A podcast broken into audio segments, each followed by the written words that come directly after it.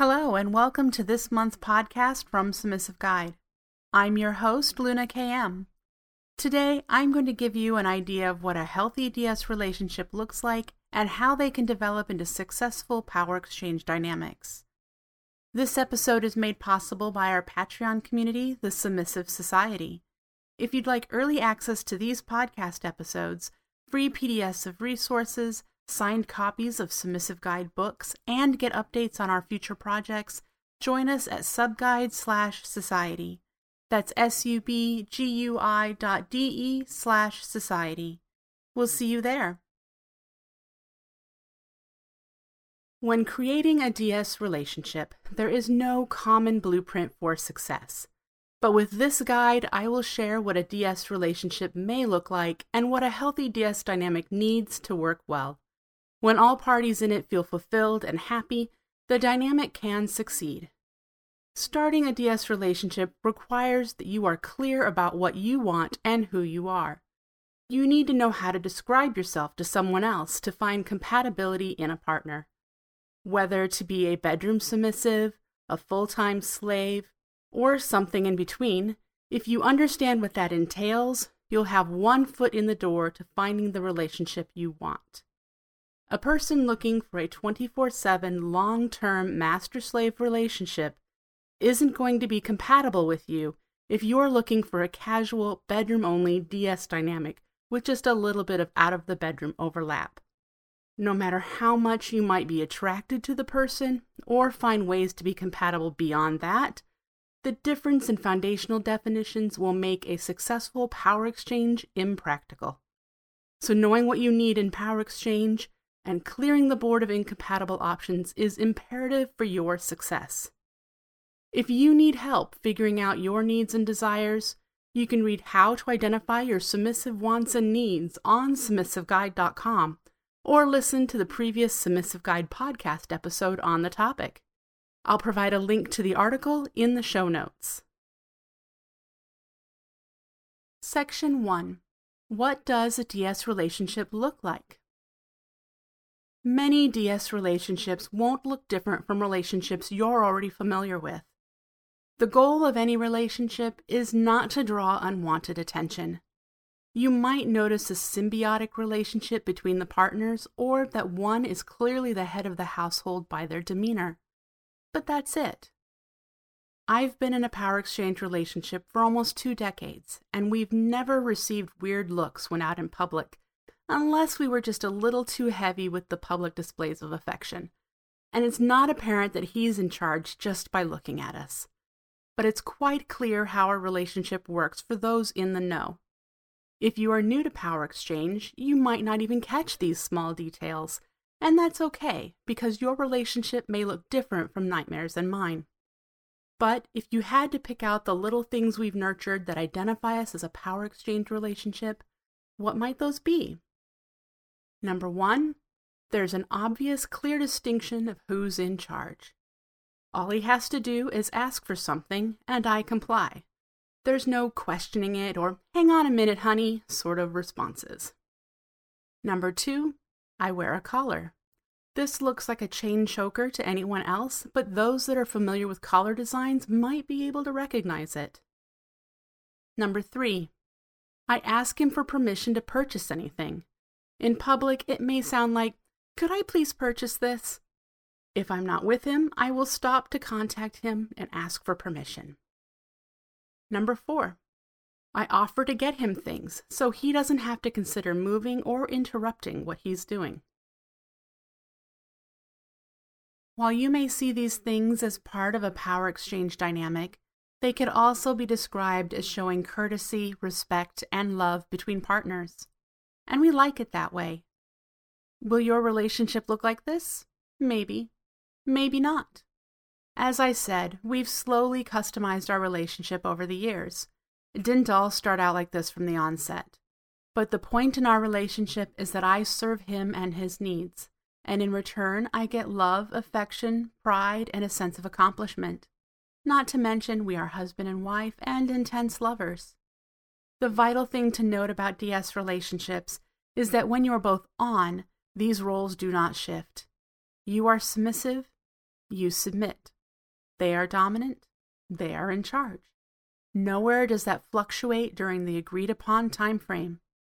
Besides this key ingredient, your DS relationship may look similar or significantly different from mine. As long as you submit and your partner is in charge, then a DS exchange is happening. Section 2 How a DS relationship develops. A DS relationship starts much like any other relationship.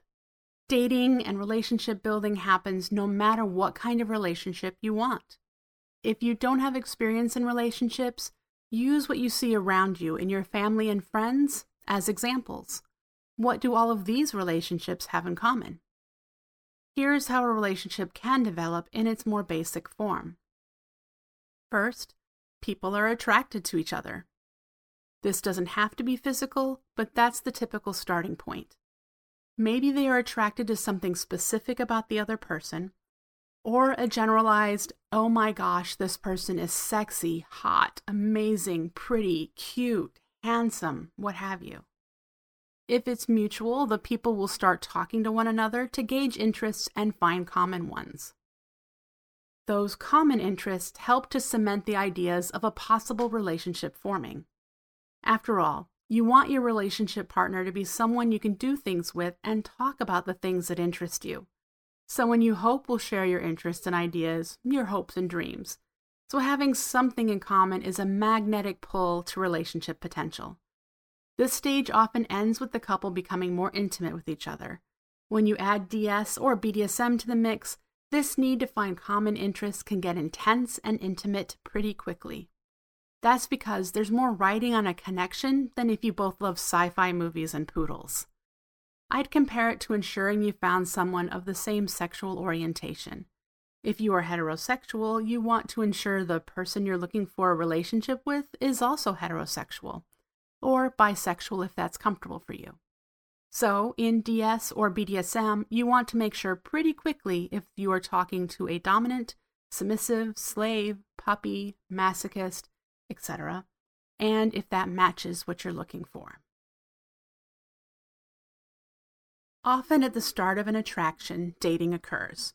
The first steps in dating are getting to know one another and finding those common interests. How long you spend dating is personal and can be the stage a relationship remains for months or even years. Dating can involve sexual exploration with the partner, but it doesn't have to. You can decide to hold off on sex and BDSM play until a commitment is in place. See, I get a lot of stones thrown at me here. Dating is not a defined commitment to me. It's more like shopping or browsing the menu. Others compare it to eating at a buffet. You can pick and choose, sample what you'd like, and change your mind as much as you want, as long as you keep your goal in mind to find a relationship that best fits your needs and desires. Deciding to commit to one another is a separate step to relationship building and develops further into dating, which often ends the dating stage. You agree to be exclusive. You stop people shopping and focus on strengthening and perfecting the relationship you've found. Developing a relationship takes time and effort. Time and effort for healthy relationships are things people don't want to spend, but really should. Far too many people these days like to consider relationship building and maintenance as too much work because who's got the time, right? Wrong. Take the time. It is worth it. There are many ways to commit to one another, and a collar symbolizes that commitment. Like an engagement ring, a collar is often the near final step in relationship commitment. You don't have to have a collar to be committed to one another. That is the personal choice you have to make together. But whatever you decide, your commitment to each other should be mutually fulfilling. Section 3 What does a DS relationship need to work? A DS relationship may have power exchange, but it is still a relationship. I say it a lot, but the basic compatibility we look for in a mainstream partner still applies when looking for someone a bit more dominant or into BDSM. You must have similar ideas of faith, marriage, children, family, and friendships. Common themes in your desired lifestyle include where you'll be living, if you're a dog or cat person, how active you'll be in the community, and what you enjoy doing that many other people search for in a partner. It is doubtful that if you disagree on your dreams for the future, that you'll want to be with this person for long. Are you monogamous or polyamorous? You should probably agree to that before you get into a relationship. Some huge issues can crop up later down the road if the person you are with is monogamous, but you are poly and didn't share that information. But that's only part of what needs to be discussed. If you are poly, or your partner is, what kind of poly is it? What amount of interaction do you want with the other partners? And even if your relationship is monogamous, sometimes there can be an open element to explore kinks that one or the other doesn't share. So, talk about those scenarios to ensure you are on the same page. Then, and this is a big one for DS relationship compatibility, agree on what kind of DS relationship you're looking for. If you are submissive, make sure your partner is dominant for starters. But then, how much submission will your relationship have? Are you looking for a bedroom only DS relationship or a full time submission? Maybe something in between. What does submission mean to you and to them? And how about dominance? Make sure your definitions align, or you could mean one form of submission and your potential partner means another. If BDSM play is to be a part of the exchange, you will want to ensure that there is close compatibility with what you desire there, and if not, a willingness to open the relationship to allow for play outside of it. Kink isn't always connected to sex, and still more of it is exploring sensation. So feed your and your potential partner's desire for kink as best as possible. Communication is a key foundational block in any lifestyle based relationship and in all relationships we experience throughout our lives. You need to learn to communicate to make your DS relationship work effectively. DS relationships prioritize this more than vanilla ones and value truth and openness. But many of us don't know what good communication looks like, and we don't have exemplary people who can teach us. Trust me, you will want to explore how to set up transparent, honest, and open communication in a relationship. We have dozens of articles about communication on Submissive Guide to get you started. Check the show notes for a link to the communication section of Submissive Guide. Even with all of it working perfectly, it's not a magic bullet.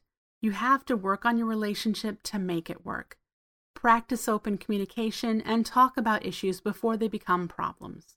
Nurture the emotions you feel for them and build the connection whenever possible. A relationship that goes stale will only last for a while, and a power exchange dynamic might need a bit more effort from both parties to keep the flame going. But trust me, it's well worth it. That's it for this episode, but we do have a part two on Submissive Guide. In part two, we discuss how to negotiate a DS relationship, learn what might be expected of you, how to take care of yourself in the relationship, and share some links to further reading about DS relationships. It's available right now on Submissive Guide. Again, the link can be found in the show notes. Want to know more about DS relationships? Check out Paradigms of Power Styles of Master Slave Relationships by Raven Kaldera on Amazon. It's a collection of essays from people showcasing many forms of power exchange relationships that can inspire you to create your own. I'll link to the book in the show notes. Thank you for listening to our podcast. We hope you began to see similarities and differences in DS relationships and how they develop. We would love to hear what you've learned from this podcast. Join our Discord server where you can continue the conversation. Our invite link is subguide slash chat. That's S-U-B-G-U-I dot D-E slash chat. You can find it and all other links in the show notes. Before we go, I'd like to thank our Submissive Society on Patreon who chose today's topic. If you'd like to help us pick the next podcast topic and get exclusive rewards, head over to subguide slash society and explore the membership options. That's S-U-B-G-U-I dot D-E slash society.